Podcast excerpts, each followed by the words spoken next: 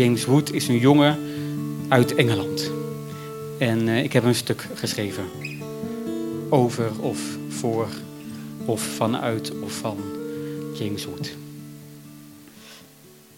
Je wordt wakker. Je ziet dat het zeven uur is. Je denkt, het is zeven uur. Je slaapt terug in. Je wordt wakker.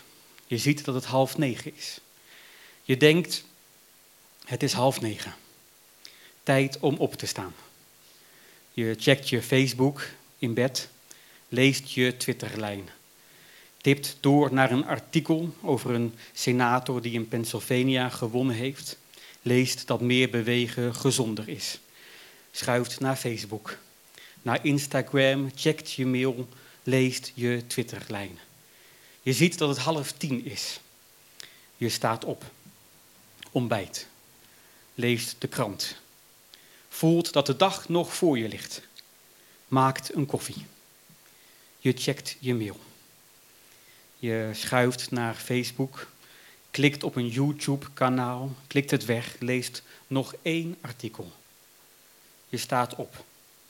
De dag moet beginnen. Je gaat zitten achter je bureau. Klept je, klapt je laptop open. 10 uur 22. Om 10 uur 30 ga je beginnen. Je checkt je Facebook. Je Twitter, klikt door op reacties van mensen die je niet wilt kennen, scrolt door een opiniestuk over een senator in Pennsylvania, een democraat, die enkel won omdat hij dingen zei die Trump ook zegt. En voor het eerst die dag voelt alles te vergeefs. Dat jij hier op je kamertje je emoties zit weg te geven aan Amerikaanse politici, waar je op zich niets mee te maken hebt. Je ziet dat het 10 uur 34 is. Je denkt aan de slag. Maar eerst je e-mail checken. Je gaat naar Facebook. Je staat op, je haalt een koffie. Je hebt ooit gelezen dat de klok lang slechts een sieraad was, waar af en toe op werd gekeken. Dat het pas toen het urenloon kwam, die het werk in tijd opmat, de klok belangrijk werd die de dagen ging dicteren, tot niks meer stroomde, maar alles vol zat met tikken en slaan van inklokken en uitklokken en efficiëntie. Je gaat zitten, logt in, speelt, wint, voelt je goed, control-tab, scrolt, leest, logt uit, scrolt, half twaalf, honger, lunch, eerst koffie. Leest, checkt, schuift, scrolt, hey een bericht, WhatsApp, dat is leuk, je stuurt een hartje als reactie, ziet de cijfertjes die je nog niet beantwoord hebt, geen fut, iets van hoofdpijn die opkomt, je staat op, laat de afwas. Je gooit je telefoon op de bank, gaat zitten. Je ogen glijden over de boekenkast. Je probeert je een to-do-lijst te herinneren. Je denkt, ik moet iets doen. Je denkt, ik wil iets doen. Iets maken van mijn leven, iets maken van deze dag. Je trekt je schoenen aan loopt naar beneden, gaat naar buiten, steeds verder, steeds verder naar, steeds verder naar buiten. Je bent 12. Je bent 22.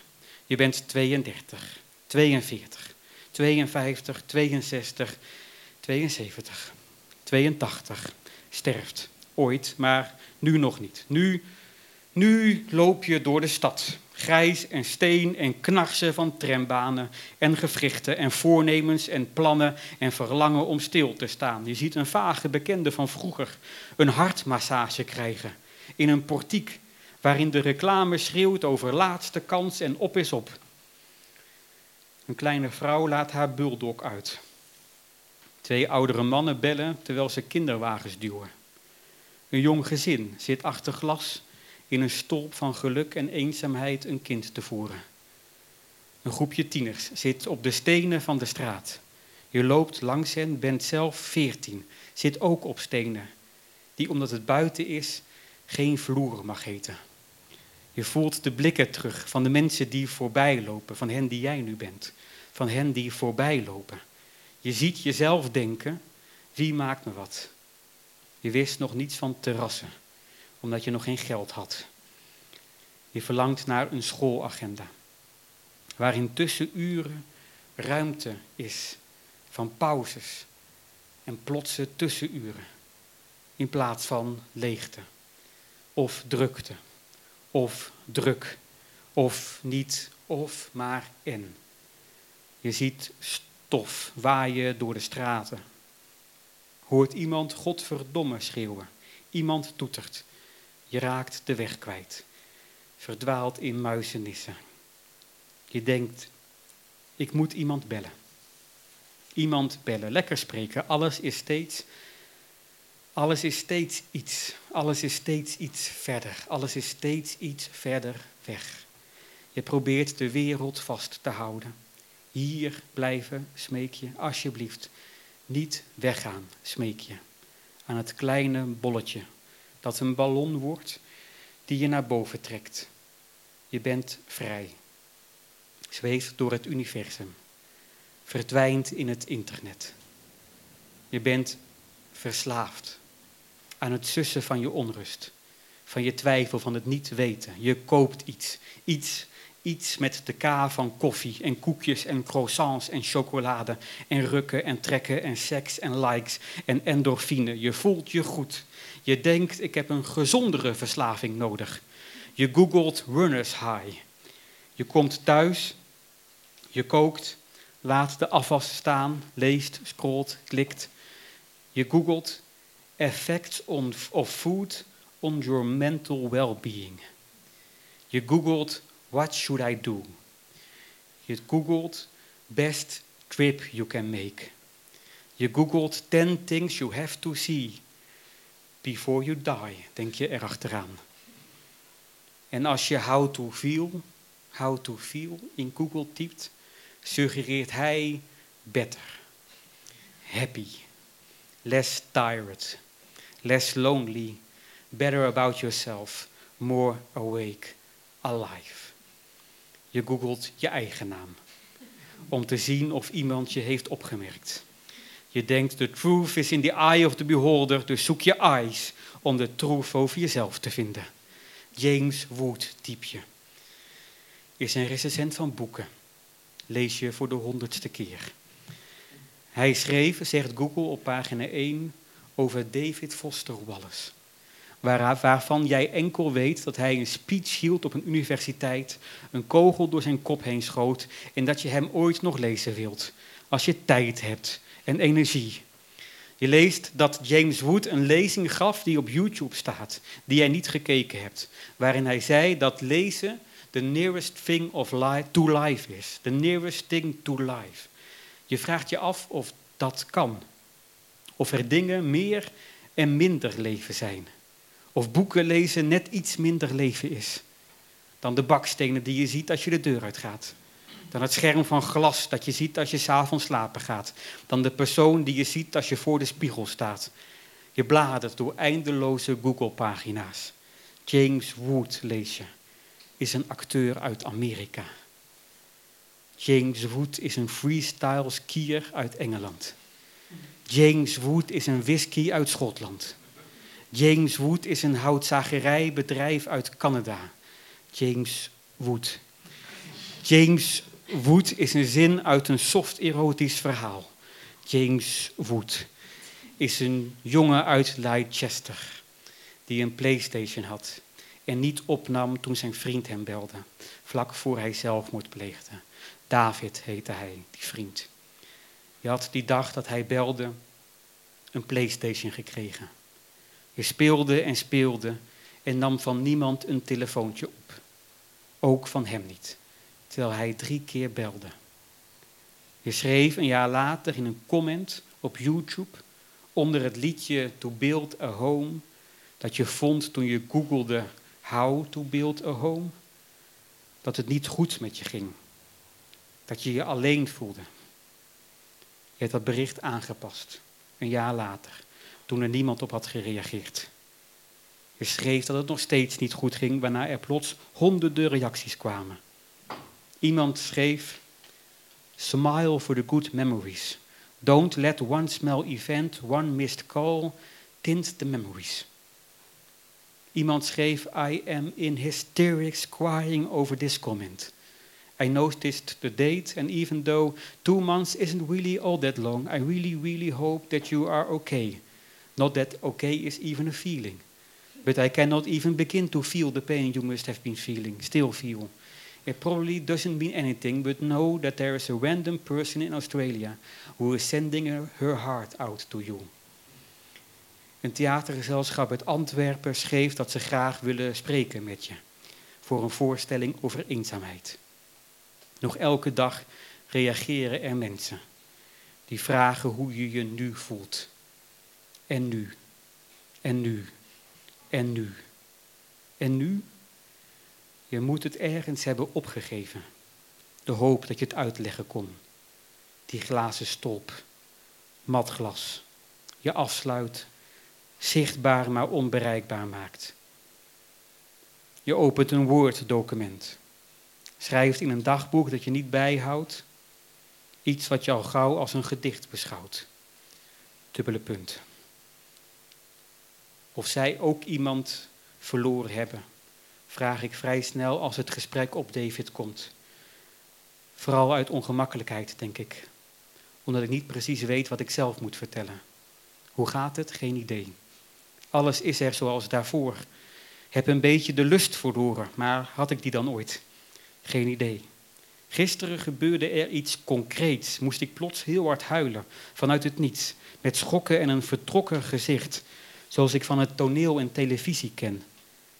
Ik ken de wereld door verhalen en beoordeelde die dan graag, geloofwaardig of gespeeld. Bedacht, niet echt, terwijl ik van de wereld steeds minder ken. Enkel het verdwalen. Je sluit af, poetst je tanden, voelt je toch nog goed, kleed je uit, ligt in bed. Adem in, adem uit. Adem in, je pakt je laptop. Logt in, wint, voelt je goed, Ctrl-tab, checkt je mail, logt uit, logt in, verliest, terug bij af. Zet Netflix aan, nog eentje voor het slapen gaan. Logt in, logt uit, terug bij af. Morgen weer een nieuwe dag. Ctrl-tab, scrolt, checkt, zuist, laptop dicht, telefoon aan, telefoon uit, boek open, boek dicht, telefoon aan, licht aan, licht uit, logt in, logt uit, nog eentje voor het slapen gaan.